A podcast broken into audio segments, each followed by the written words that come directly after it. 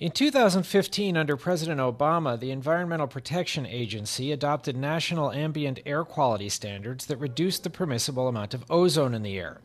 But as, under President Trump, the EPA has now extended the deadline for states to comply with the standards by at least a year.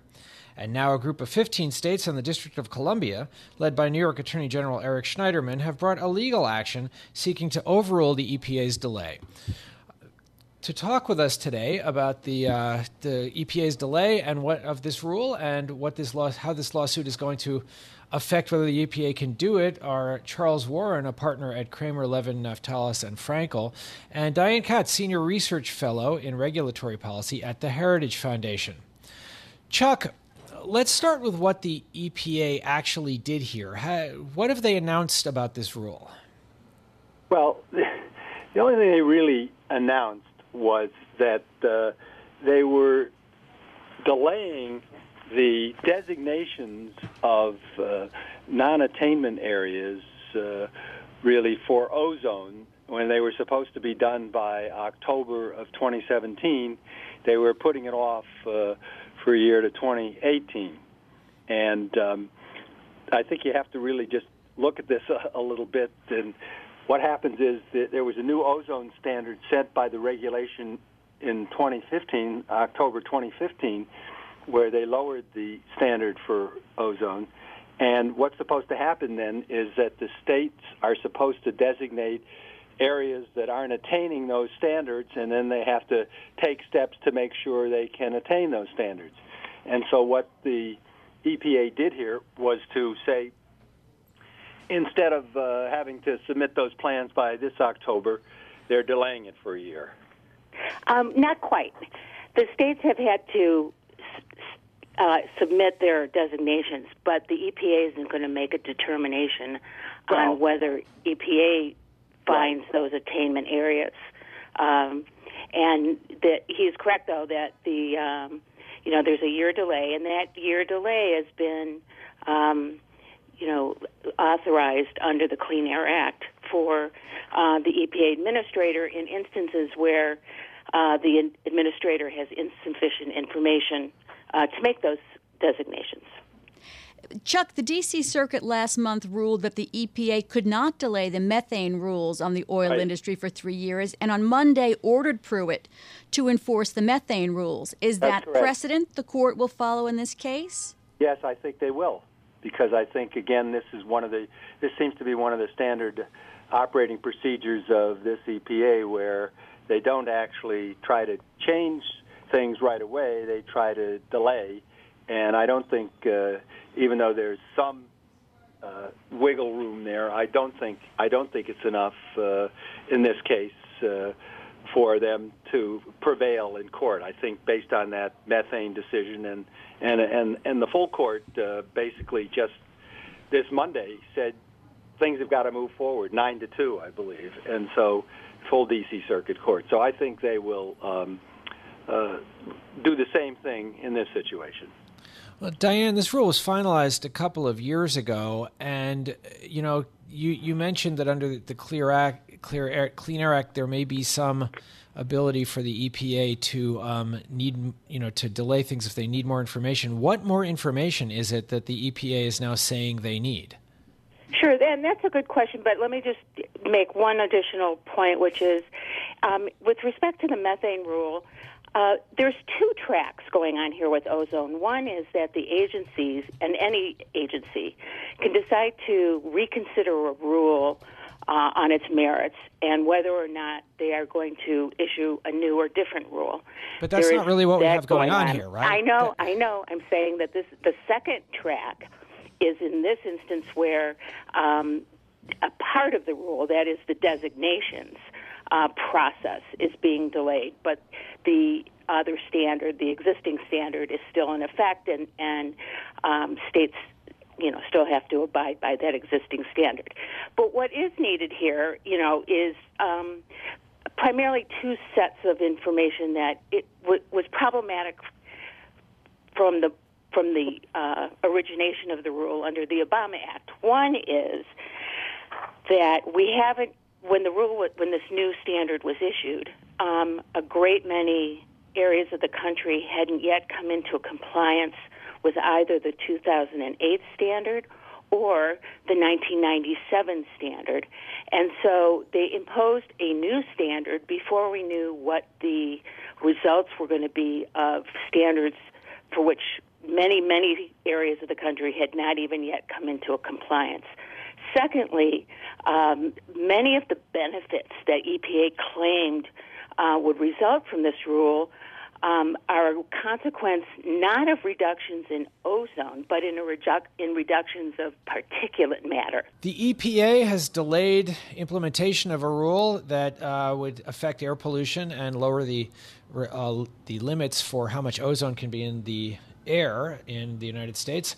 And 15 states, led by Attorney General uh, Eric Schneiderman of New York, along with the District of Columbia, have sued the EPA to prevent the delay from happening.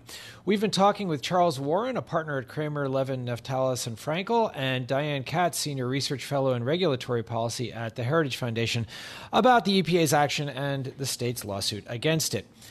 Diane, before the break, we were talking about um, you know different ways that the EPA can either try to revise a rule or implement it. But and what we've seen with this EPA is a lot of uh, attempts to delay rules rather than going through the process to revise them and do new ones. Um, why is it? Do you think that the EPA would delay this rule rather than, if they don't like it, simply trying to revise it to make it more amenable to their view of how the rule should work? Well, they're doing both. And every administration has the right, you know, any new administration, actually any administration, has the right to review any rule. Uh, and the Administrative Procedures Act says that if they want to replace that rule, they may. They just have to go through the regular rulemaking procedure. And so the this EPA and you know EPAs under other administrations um, are doing that. They're looking at rules that have um, in some cases, very questionable premises and deciding whether or not the rule is going to stand. And in some cases, some rules have. And it, in other cases, you know, looking at rules that that um, should are not warranted, have very you know questionable um, premises. And so, ozone clearly falls into that that category. Now, as I as I mentioned earlier, the EPA with this particular rule has a couple of different ways um, to manage the rule. And one is to reconsider it, which they are doing.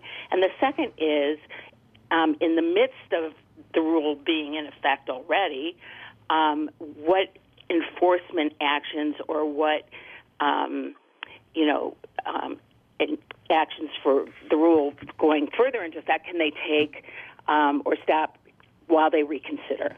And so, what's under reconsideration here, um, as I said, is is that the benefits of this rule um, are not justified by the, the cost of the rule in any way, shape, or form. The rule is going to cost, you know, several billion dollars a year, and all, virtually all of the benefits that are that the EPA identified as the rule having have nothing to do with ozone. Chuck, we know that uh, this is opposed, this rule is opposed by uh, fossil fuel companies and other companies, and that uh, Pruitt has made a, a name for himself by suing the EPA when he was in Oklahoma.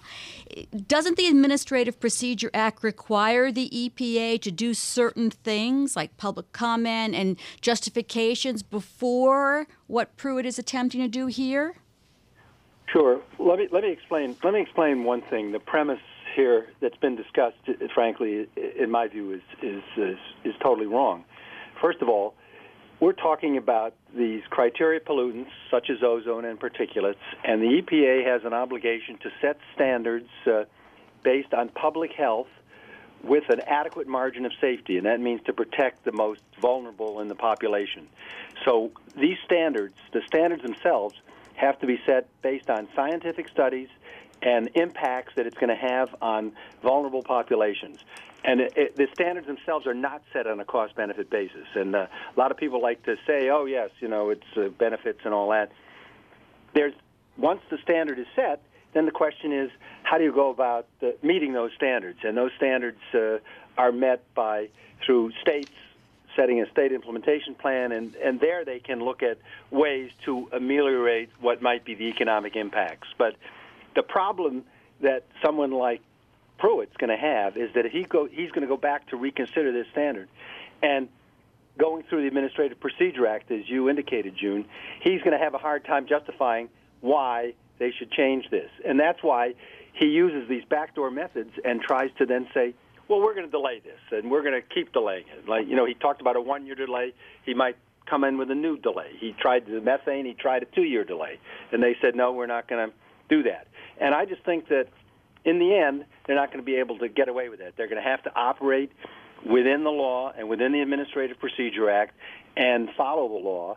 And if they're going to change the standards, they're going to have to justify those changes because they'll be challenged and they may and I don't think they're going to be able to justify it based on the, the public health impacts, and that's really what you have to look at here in these kinds of standards.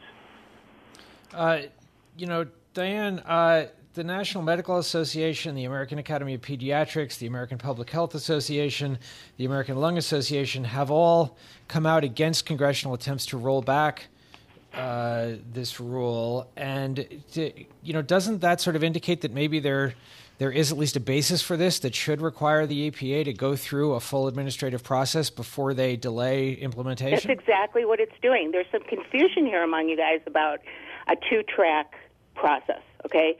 So if, if EPA wants to reconsider the entire um, ozone NAAQS, you know, the five, every five years, EPA is to review the standard for a variety of different um, pollutants and decide whether or not a, a, stricter standard is necessary. In this case, in 2000, you know, for 2015, they decided a stricter standard was necessary. Okay, EPA can reconsider that rule and that finding, which it is doing through the through procedures set down in the Administrative Procedures Act. Secondly, EPA under the Clean Air Act has the opportunity, has the authority to delay implementation of the new standard in the in the face of uncertainty or questions about um, whether the designation was correct, whether the standard was correct. I can read you, you know, that part of the of the statute. I don't know why, you know, the, the attorney here doesn't seem to understand or be cognizant of what the what the statute says. It actually says it outright that such period may be extended for up to one year in the event the administrator has insufficient information to promulgate the designations. Now, my, we just my let, let's let let's let Chuck respond to that because we have about thirty seconds left. Where was his justification for doing that? Sure, he can do that. Where's his justification that he insufficient information? He did. He just said we're extending it. I didn't see any justification for that, and uh, we'll we'll see what they have to say but I don't I don't see I don't see a justification at this point. Fred, we're going to have to cut off our disagreement there. Our thanks to Ch- Charles Warren of Kramer Levin and Diane Katz of, Katz of the Heritage Foundation for being with us.